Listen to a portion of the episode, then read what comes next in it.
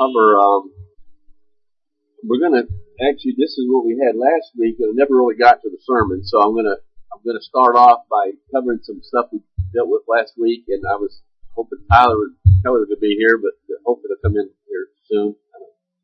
But, uh, I know they had some interest in some of this as well, but, uh, are they traveling? Oh, okay. Well, they'll hear it if they want to listen. I'll, I'll tell them that we covered it some more. Um, so, we dealt with. We dealt with what the whole idea of God relenting or regretting, being sorry about something, what that meant, and, and maybe more importantly, what it does not mean, right? And so I want to review that and then just, uh, say a few more things, and then if there's any questions, we can cover that. Because it is certainly an important topic. It's one that we want to have some idea and that we're clear about. And so, we saw that it's clear that God does not make mistakes and does not change his mind. He isn't sorry about how things turned out, obviously because he ordained all things from eternity, and because he doesn't make mistakes, it can only be good and perfect. He can be sorry for our sinfulness, and it is better said and generally translated like, you know, that he is grieved over our sin, that he, that, so the idea of sorry or regret, it's the same word. Sorry is never used of the Lord in some sort of apology as we sometimes think about it. And regret is never used in the sense of him wishing things had turned out differently. He is sorry or he regrets when people do what is wrong, when they disobey him. He's not happy to have to judge people for their sin, right? It grieves him, and yet that is all part of his good and perfect counsel. He regrets in the same sense that he is grieved, and as I said, the same word in the original. When the Bible speaks of God relenting or changing his mind or actions, it is always in the sense that once man has met his established conditions, then he changes his actions and attitudes towards them as he has promised. Uh, and this is not God changing, but this is God working in time. For instance, thus when we repent of our sins, He forgives us. He removes His wrath. He does not do that in eternity. He does that when this happens. He works in the time framework that He has established. And, and He loves and abides us in ways that He did not before. Again, read Roman, uh, John chapter 14 verse, I think 23 or 24 where when you obey the Lord, when you keep His commandments, it says God will uh, show Himself to you. He will love you. It says, not that He hasn't already loved you, but He will love and abide with you in a special way. First John 1 9, if we confess our sins, then He is willing to forgive us our sins. He works with us in time, in, in, in time work. And so we got to be very careful, and this will lead us to the next thing of trying to box God in, uh, in that, in one way or another, and not let the Bible speak for itself and, and get our theology from the way the Bible reveals these things to us. Yes, brother.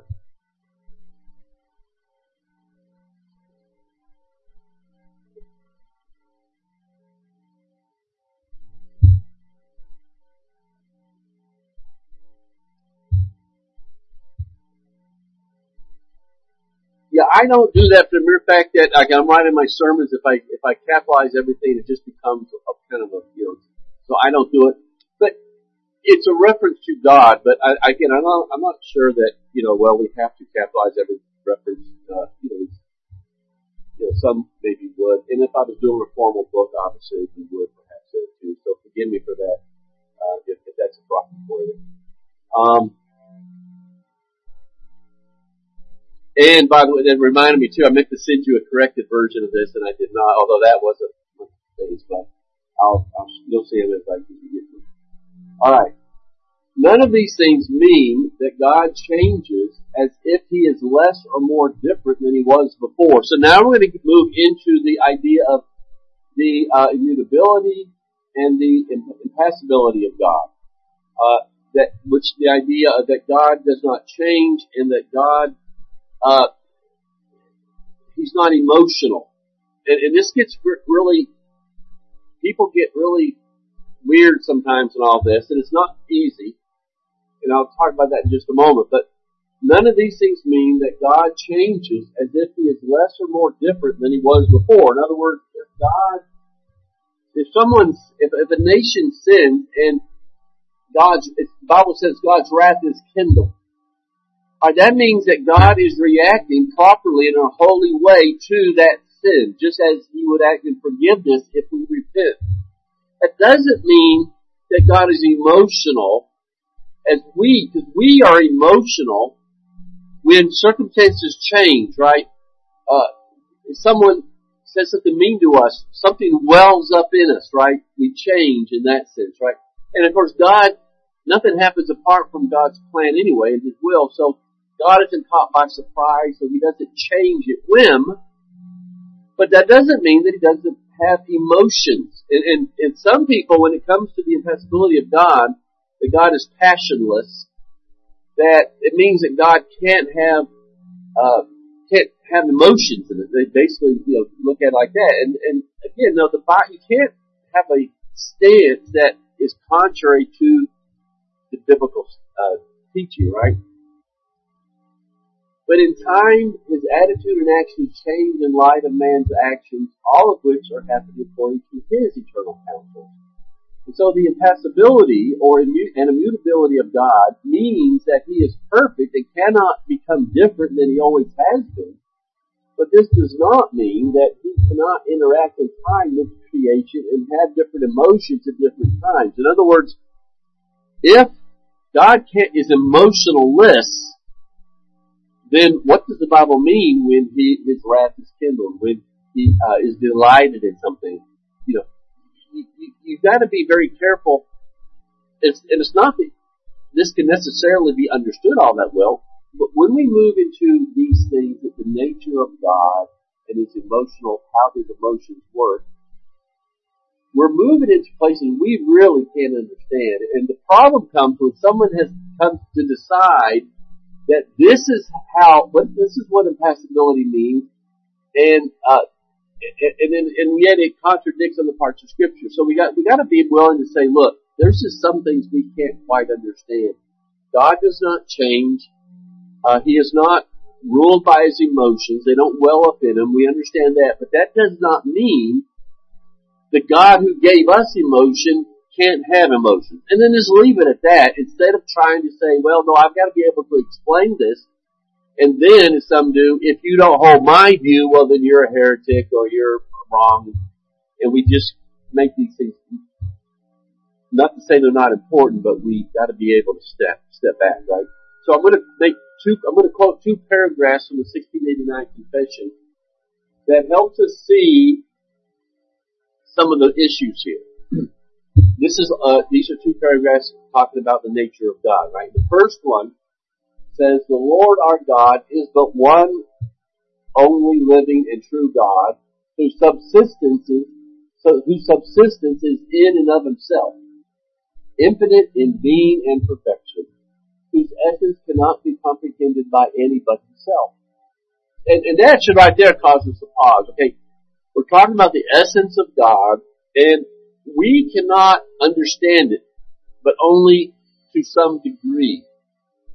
And they're right. God alone really understands how He works and what He's made of, and, however you want to put it, right? And most pure, so they, but they do try to list things that they, they, they think that we can derive from Scripture, right? Most pure spirit, invisible, without body, hearts, well, we'll see. But, but, but there's a sense in which all these things are obviously true. God is not made up of parts. He's a pure spirit. And so it can't be divided. If you've got parts, you, you have a sense of division there. So there's a sense in which that is true. Or passions, and that's where we get impassibility.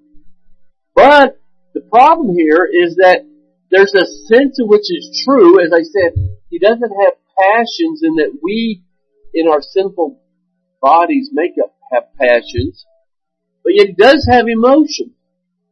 So again, some of these things have to be thought out and, and to be willing to say, okay, there's, there's, we can go this far and no further.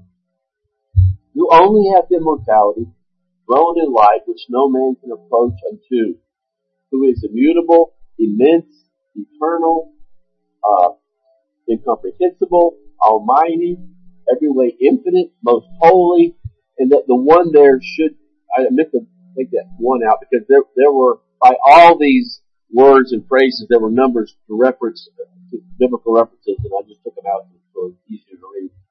Most wise, most free, most absolute, working all things according to his counsel his own immutable and most righteous will. His will cannot change. It doesn't, it's not, doesn't react to circumstances for his own glory and so forth. So, you know, you see them trying to work this out in a way that we at least helps us, gives us some sort of parameter so we don't fall off into error.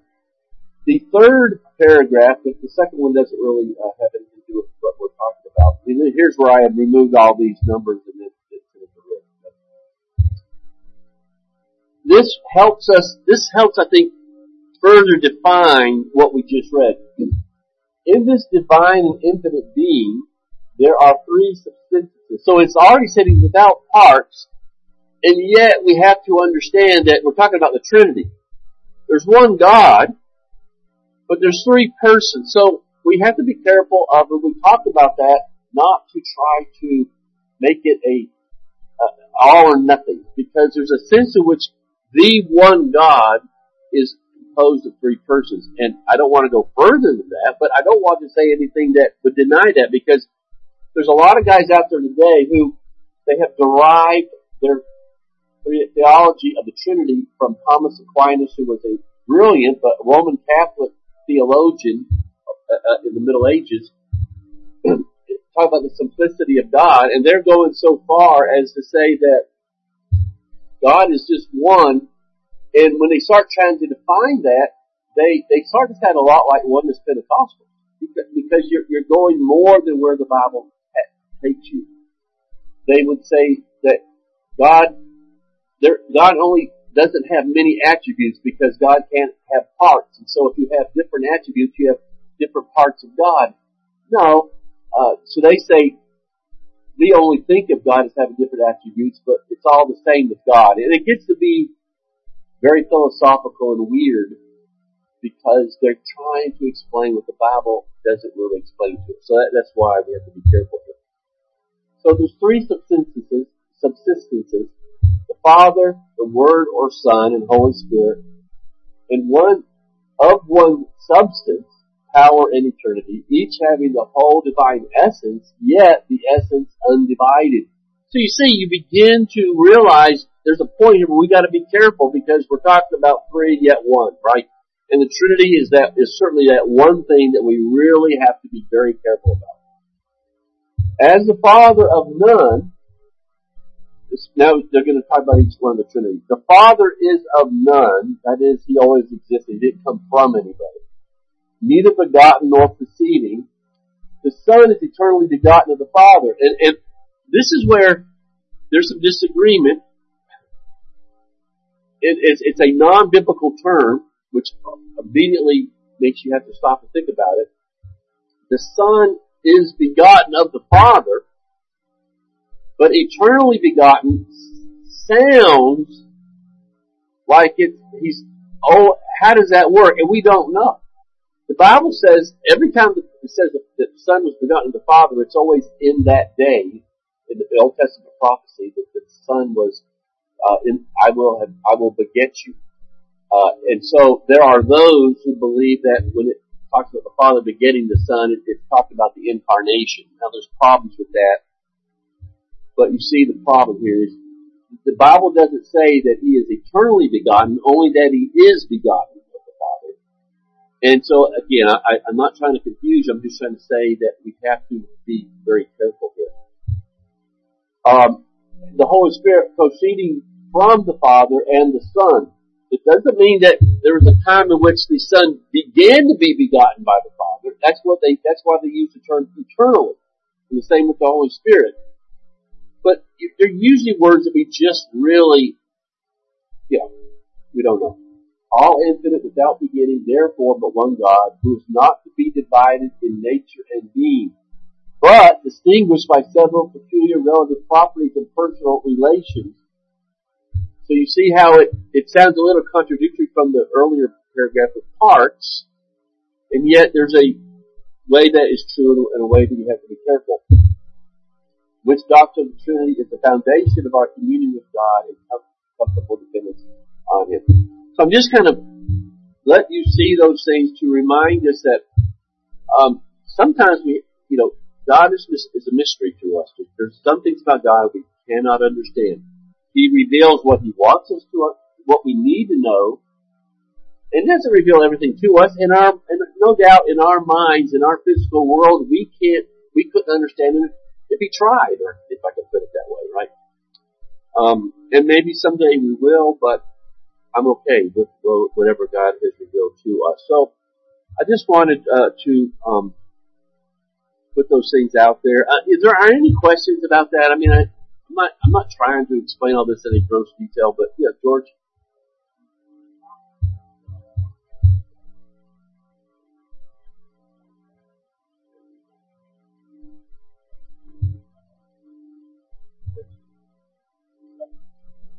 Right.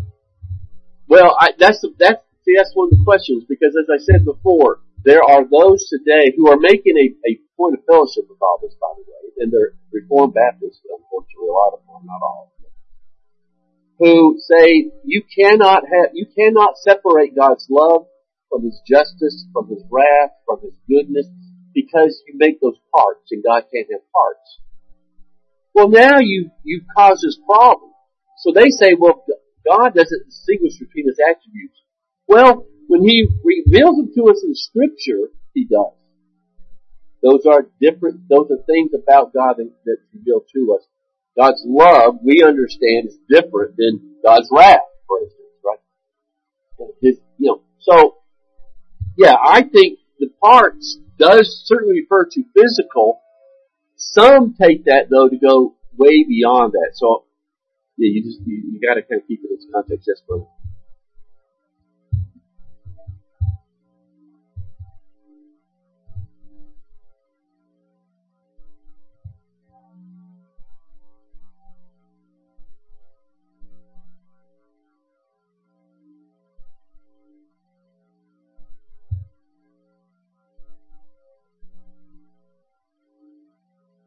Well, I'm, no, I'm saying that uh, they've used the term, and I understand that God, God is not composed of, He's pure spirit, so He doesn't have parts, physical or any other any other way. Uh, and so that, in that sense, is absolutely true. But to say that if we ascribe to God different attributes, all of a sudden we're describing Him as parts, I think is going beyond what we can reasonably explain and understand and prove, right? So, it, it's good. Yes, Rick. Oh, okay, okay, go ahead. Uh, Randy.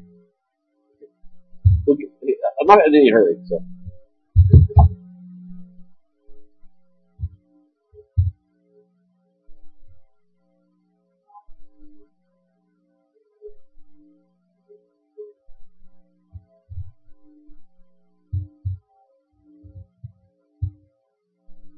Well, of course, again, analogies are always problematic because a clock has many, many parts, right? And also, we've, we've talked about this before, a little bit, but I'm not sure that you've ever been here before you were here. When we talk about the Trinity, there's a certain way we have to describe those things, or we will run into problems.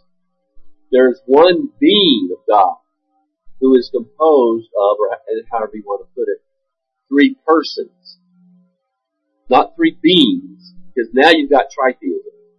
Three gods. There's only one God. The true God is composed, it is manifested in the three persons, God, Father, and Trinity, right? So I, I said, uh, so I'm not being picky, but there's a, there's a sense in which in that case you have to be, say it properly, think of it properly, because the, the Muslim, for instance, or the, some, Jehovah's Witness, whoever, will immediately accuse us of being a tritheist. We don't, we're polytheists. We, we believe in more than one God. No, there's only one God, but that God is not just Father, not just Son, not just Holy Spirit. God is all three. All three persons. They compose what is God. One God. But it's, as it says here, it, it consists of three persons, the Father, Son, and Holy Spirit. But they, again, they are one in will, like in John 10, where Jesus says, Father, I and the Father are one, that literally in the Greek, is the idea of we are, we are one.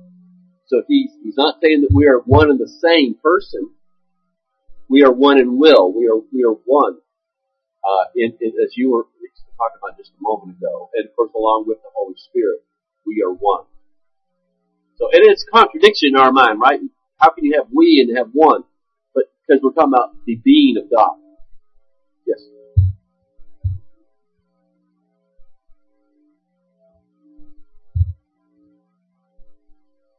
In Genesis. In 11, Genesis 11 about the Tower of Babel.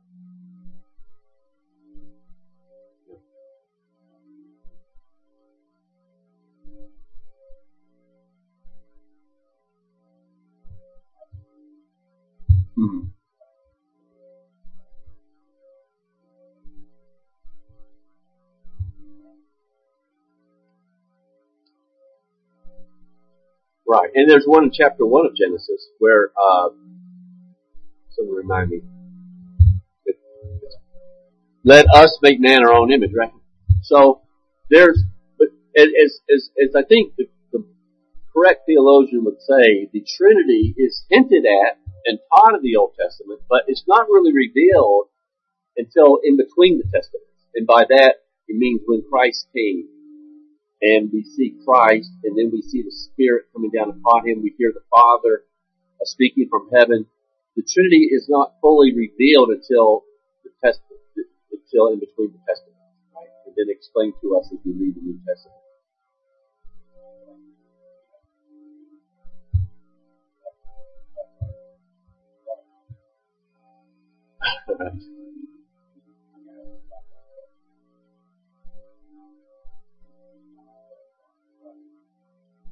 嘿嘿嘿嗯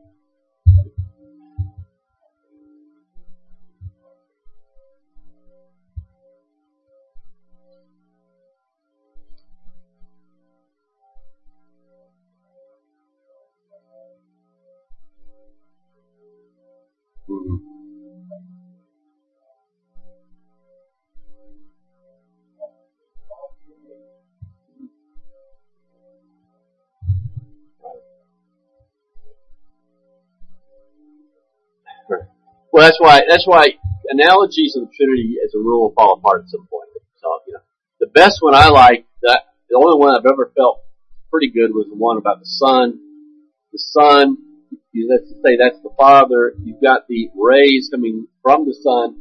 It's the, it's the same essence. There's no difference. It is the sun, but it is what we see and feel, which would be the Son, the uh, Jesus, and then the heat would be the Spirit in a sense. So again, you know, it gets, it gets weird, but there, you can't divide it. And the yolk, shell, and all that's a little bit different. So, you know, I leave it for what it is. It's best not to use illustrations as such, uh, Rick.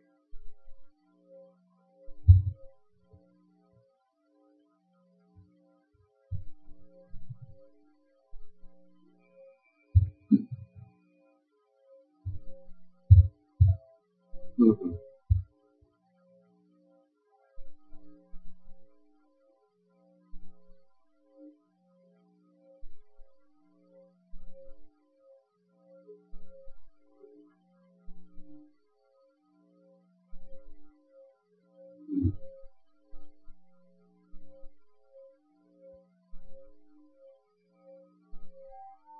Anthropomorphism, I believe the word, yeah. Where God, the arm of God doesn't mean God has an arm, but it's some kind of strength, right? Which is an attribute of God, it's power, right? Um, there's something George said that I was going to make reference to. and I have forgotten. So, alright. Anyway. Yes, um, yeah, that's right. When, when the Jews said that it was uh, God speaking to the angels. Um, there were plenty of Jews, and I've said this before, up and even right up in, especially intertestament times in Jesus' day, Jewish theologians who re- recognized, and it's clear in their writings that there was something of God that was plural. They understood there were too many references in the Old Testament about His Son, about all that, that they, they recognized that there was some sort of plurality when it had to do with God, but they, again, without the New Testament, you really are, are just kind of shooting in the dark. They recognized, so, so there were many Jews who said, no, he's not talking to angels. They understood there was something going on there they just didn't get at the time. So I think that's pretty telling as well. But, uh, anyway. Alright, so there's that. Take it for what it's worth let's just try to, to make some headway here in chapter 16 with David's anointing. I want us to deal, especially, remember this is where uh, the, the sons of, of, of Jesse come by and Samuel says, rejects each one of them. Uh, and then finally finds David and that's the one God has chosen. And then we, uh, and, and of course Samuel was having a hard time understanding why all these great strapping young men are being rejected. And, uh, God says down here in, uh, let's just read verses 6 and 7. When they came, he looked on Eliab and thought, surely the Lord's anointing is before him. But the Lord said to Samuel, do not look on his appearance or on his height of his stature, because I have rejected him. For the Lord sees not as man sees. Man looks on the outward appearance, but God looks on the heart. Now this, this is a great passage that, that we want to just stop and think about for a while. Um,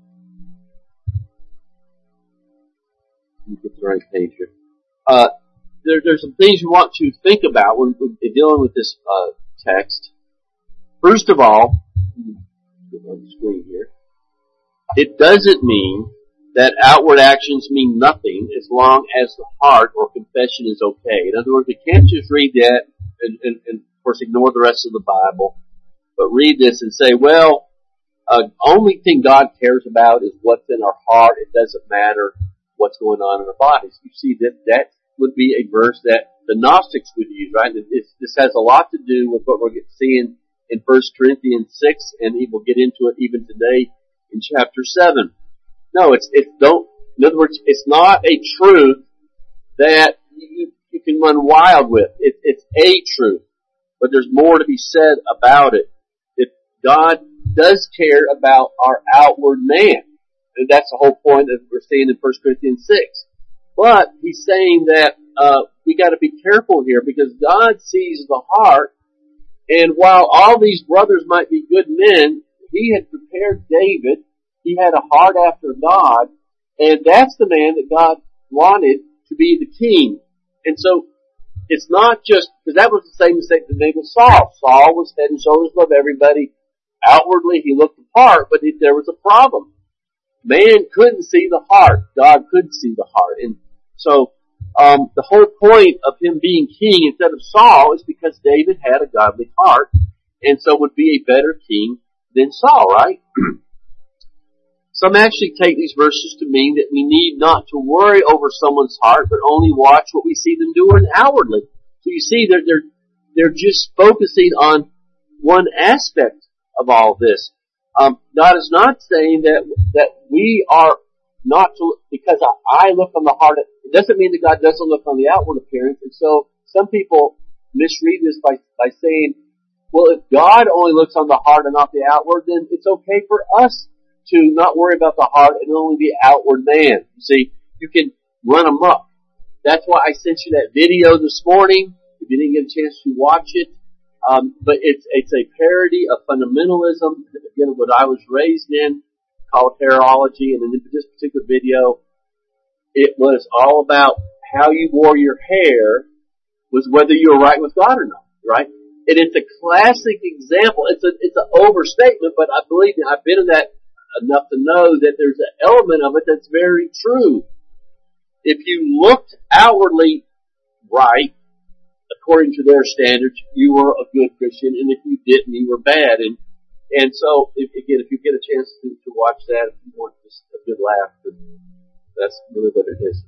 um, but it illustrates the, the problem here, making this mistake, uh, going by outward looks and performance with no regard to the heart. Now, again, we want to have a balance, as we talked about with raising the children. We we are not just concerned that your children conform outwardly. We want them to have an inward change. We want their actions to be from the heart.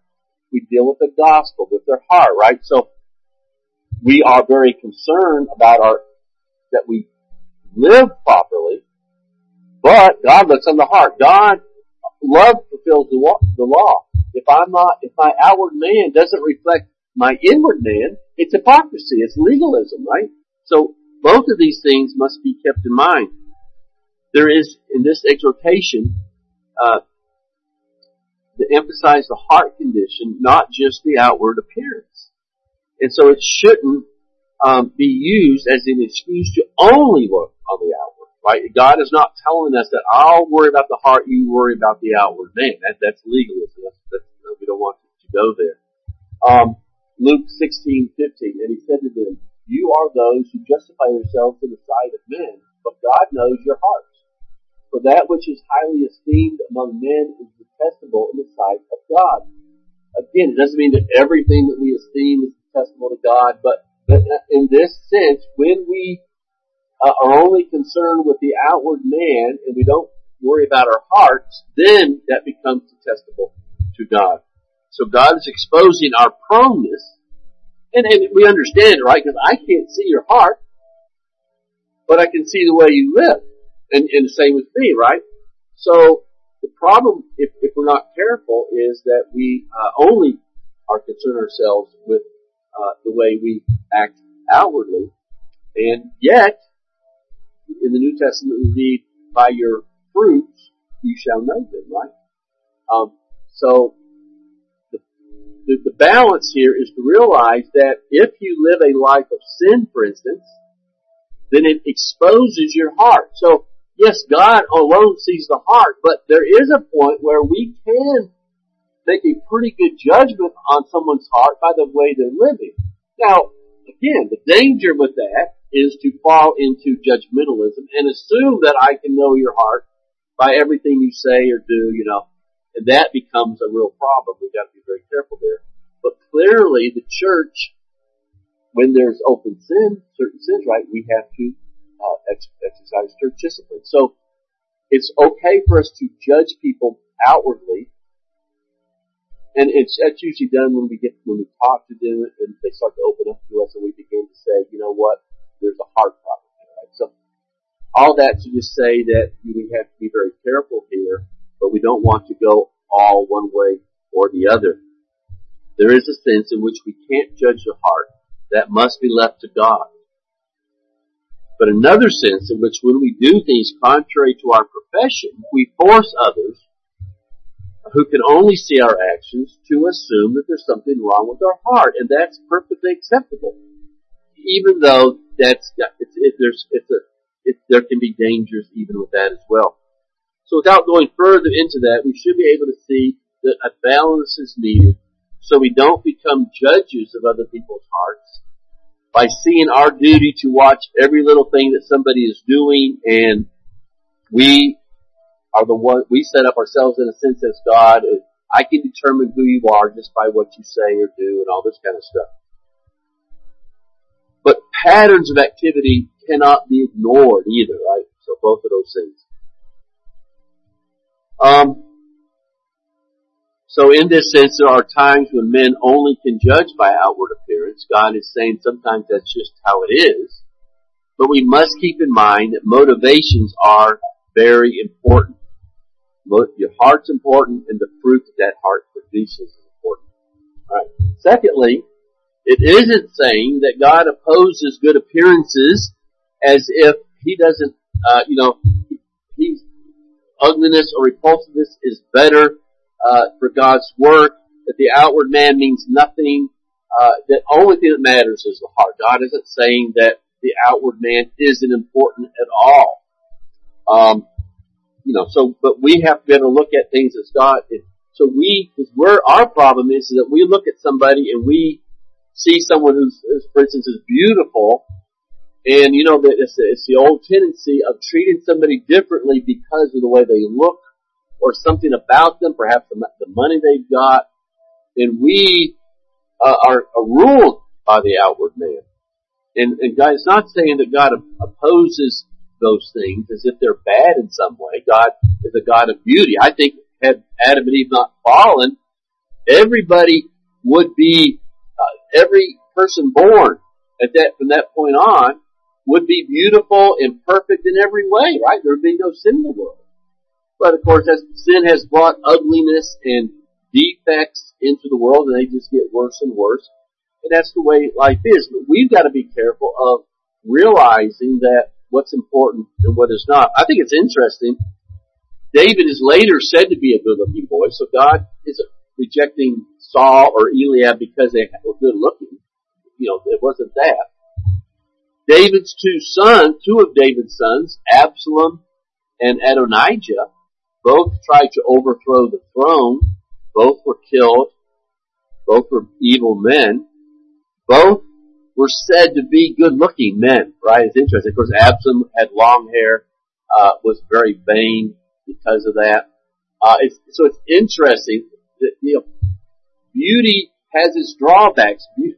Beauty can be a temptation. Nothing wrong with beauty, right? I'm not saying that at all, but sometimes, sometimes it's a blessing, perhaps, that you weren't born with Hollywood with good looks, right?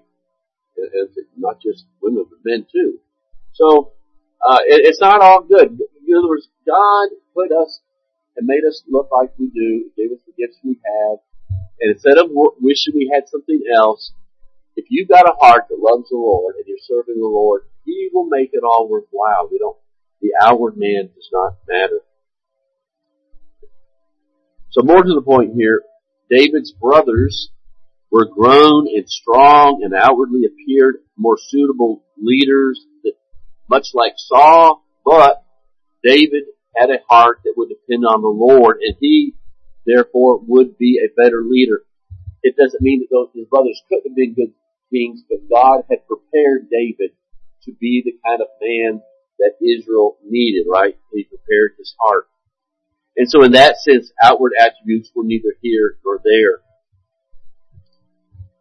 Uh, thirdly, we must see the application not just in choosing our leaders and friends basically for outward things. Uh, in other words, we, we, we have to be careful that our friends, our, our leaders, we don't just look at the glitz, the outward man, but we, we try to, as God enables us to be able to see really what's going on in their hearts, what their motivations are. Maybe a better way to look at it with the political sense, the character. See, remember when, uh, Clinton had his little issue with Monica Lewinsky? And what, what did we hear from the Democrats all of a sudden? Uh, character doesn't matter. You know, it's what he, kind of job he does as a president. Well, you can't really, you can't divide those two things. And it's true no matter who it is. Character matters. And, uh, so we, we, I think there's an application there.